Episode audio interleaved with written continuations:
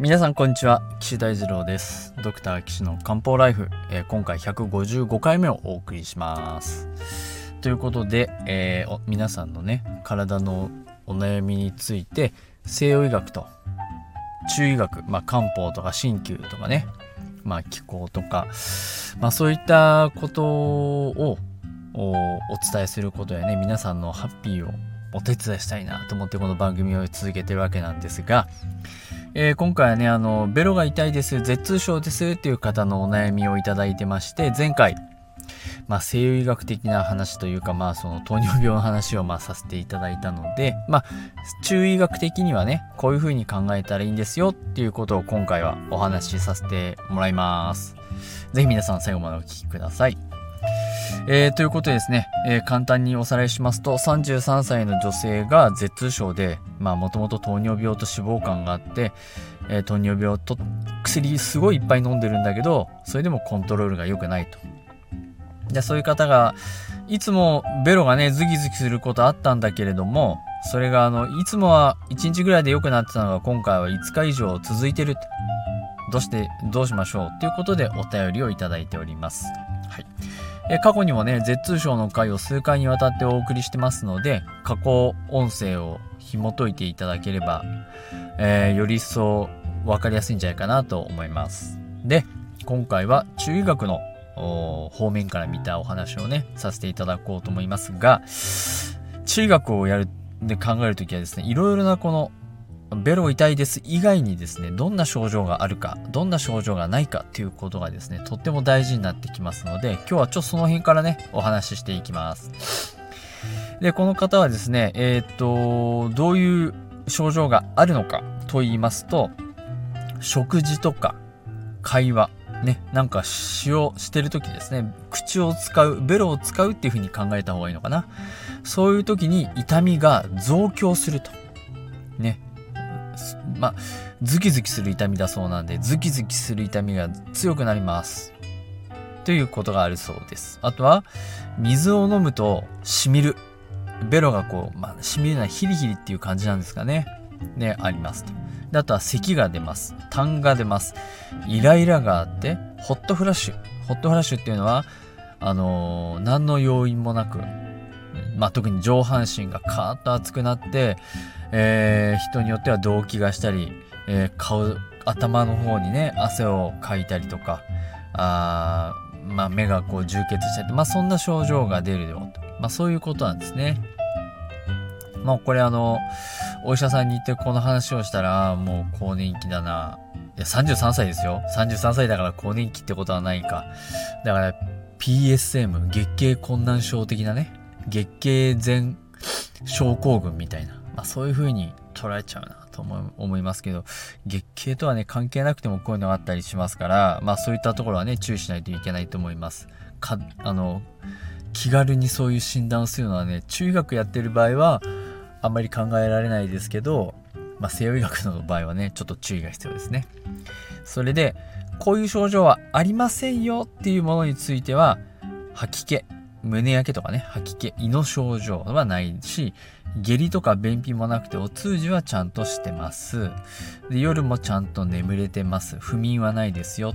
で食欲もちゃんとあります。あと、熱。ね、発熱、そういうのもないです。ホットフラッシュあるけど体温は正常ですよ。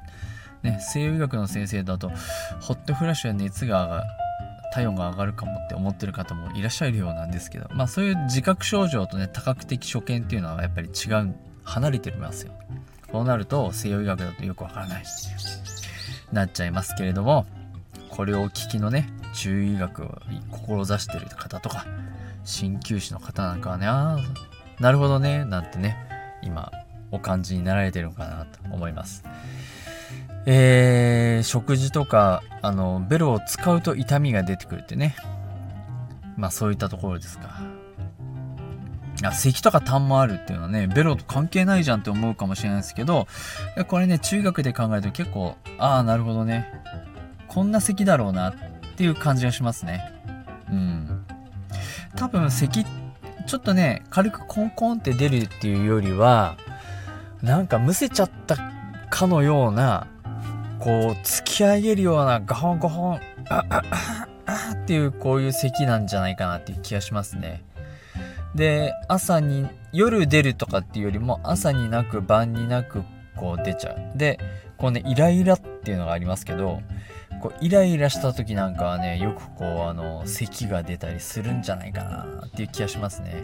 うん。咳っていうのは口から空気が出ますよね。空気が。まあおおむねあれは気だ気ですか。まあ気気が出るっていう言い方だとちょっと正しくないですけど体の中で気がですね下から上に上がっちゃってる状態ですからね。うん。下から上に上がっちゃってる状態があるんだな。あ、そうすれば、ホットフラッシュもそうだよねっていう感じもありますよね。うん。気っていうのはこう体の中をじゅんぐりじゅんぐり巡ってるエネルギーっていう風に考えてもらえればいいんですけど、それが下から上に行ったら上から下に行ってて下から上に上から下にこうじゅんぐりじゅんぐり体の中回ってるっていう風に考えてますけどもそれが正常っていう風に考えてるんですね。それが下から上に上がっちゃうことによって木の流れが逆になっちゃうんですね。まあよくあの気逆なんていう場合もありますけど木が上逆しちゃう上に上がっちゃう。ね。つまり木の流れが反対向きになっちゃうよと、まあ、そういったところがあるよと。じゃあ、なんで反対になっちゃうのかっていうと、木の流れが悪そう、もともと悪そうだなっていうとこですね。木の流れが悪いと、そこでつっかえて、いろん、あの、特に痛みが出ます。痛みね。木の流れが、あのー、滞りやすいところっていうのは関節ね。あの、経絡がこう曲がるところなんで、流れが滞りやすいんですよね。だからこう、あの、関節痛、リウマチとか、みたいにこう指のこの節々が痛いなんていうのはあひょっとすると木の流れが悪くなってるんだなっていうふうに表面的には捉えますね。そしてもう一段階。じゃあなんで木の流れが悪くなっちゃってんのかねこの人はって考えた時には一つは このイライラとかあのまああのもうちょっと感情面で言うと怒りですね怒りがあの五臓六腑の肝臓に働くわけですね。で肝臓を痛めつけてしまって肝臓っていうのは気の流れをコントロールするところですからその気の流れのコントロールがうまくいかず上逆しちゃうよっていうのはまず一つありますね。うん、であとこの人はあ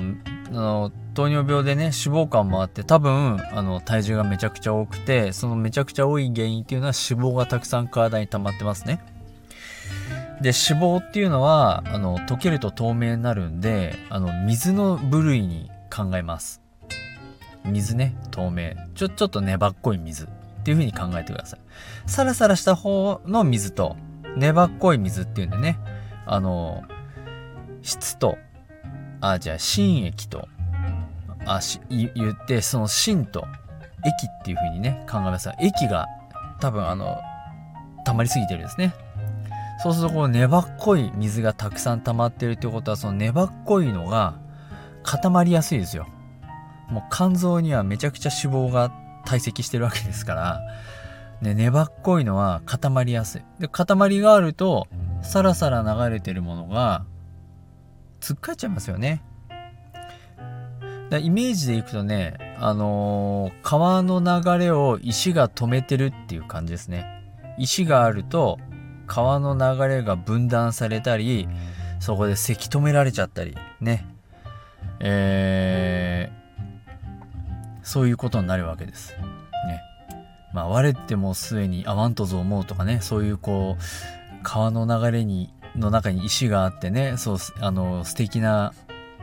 短歌を読んだね人もいますけれども、まあ、そういうんではなくて今回の場合は、ね、木がちゃんと流れてないとダメですから。だからこの流れて流れが悪くなってる場所のうちの一つが多分舌なんですねベロの奥の方。うん、ででベロを動かす会話をする食事をするっていう時に動くっていうことはエネルギーが必要です。エネルギーは何ですか？気ですね。で、その気をたくさん使うから、ベロで気をあの流れてこないと動けないんだけれども、ベロの奥の方でその湿り気が塊になってて流れが悪くなっちゃってるから、ベロが痛くなっちゃうよと。ズキズキするよと、まあ、そういう可能性がこの人の場合は高そう。ね。であの痰が出るっていうのはその気管肺に溜まった痰湿り気っていうのはこう痰となってペッて出てくるわけなんで、まあ、それも矛盾しない症状なのかなと思います。ですからねこの方はあのー、質がね一番悪さしてるんだろうな。でその質が経絡ベロの経絡ですね。特にだからベロって真ん中にありますからで上半身の方にありますね。えー、特脈とかね。任脈ってことになるわけですけどそういうところをこう意識して治療していくと良さそうだなと。ね。ベロの痛い場所もベロの右とか左じゃなくて中心の奥の方ですから。ね。で任脈とか特脈っていうのは腎臓と関係ありますしでベロの奥っていうのもえっと腎臓です。ベロの先端はあ心臓ですね心臓。で左右前の方の左右は肝臓と胆のだしベロの中心真ん中は脾臓ですよね胃と脾。で奥の方は腎ですから。うんやっぱり腎と関係ある人脈特脈ねそこのところをやっぱねあの僕あの気八脈が好きなんで、まあ、そういった知識を使いながら治療したくなりますねこれは。やりがいがあります。でそこにプラス質を取るような漢方薬を飲んでもらうと。まあそういったところでございますね。だから漢方と鍼灸は両輪ですから。これね漢方だけでもいいですし針だけでもいいんですけどうーん両方やっちゃうの良くないっていうのは僕のスタンスだ考え方だしやっぱそういうトレーニングをしてきたのでまあできるんだったら両方やっちゃった方がいいよね。うん、いやしかも別々の考え方じゃなくて同じ中医学っていう共通言語を持った中で治療していくとより一層分かりやすいですからやっぱ質をとってあの治療していきたいと